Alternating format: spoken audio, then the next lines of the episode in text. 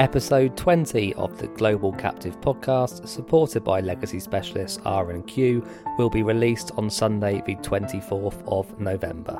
My guest co host will be none other than Mr. EB Mark Cook, Senior Director at Willis Towers Watson, while the captive owner interview is with Vodafone's Director of Insurance, Phil Clark.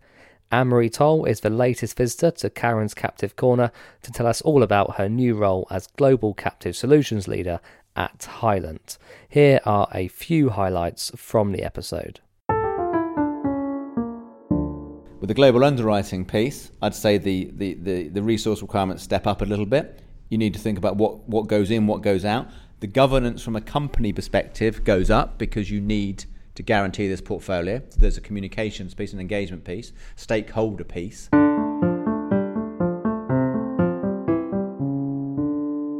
From our point of view, um, it's viewed as a profit centre and it, and it does generate a lot of savings for the group, which comes through as profit. And we also have a lot of consumer insurance, so we have a lot of handset insurance, and again, that does drive a profit.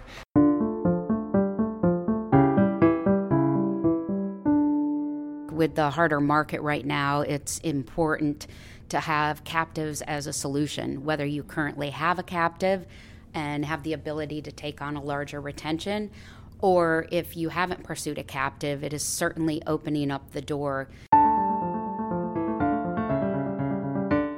To subscribe to the Global Captive podcast, just search for us on iTunes, Apple Podcasts, Spotify, or wherever you get your podcasts from. And please also do follow our page on LinkedIn. See you next time, Captives.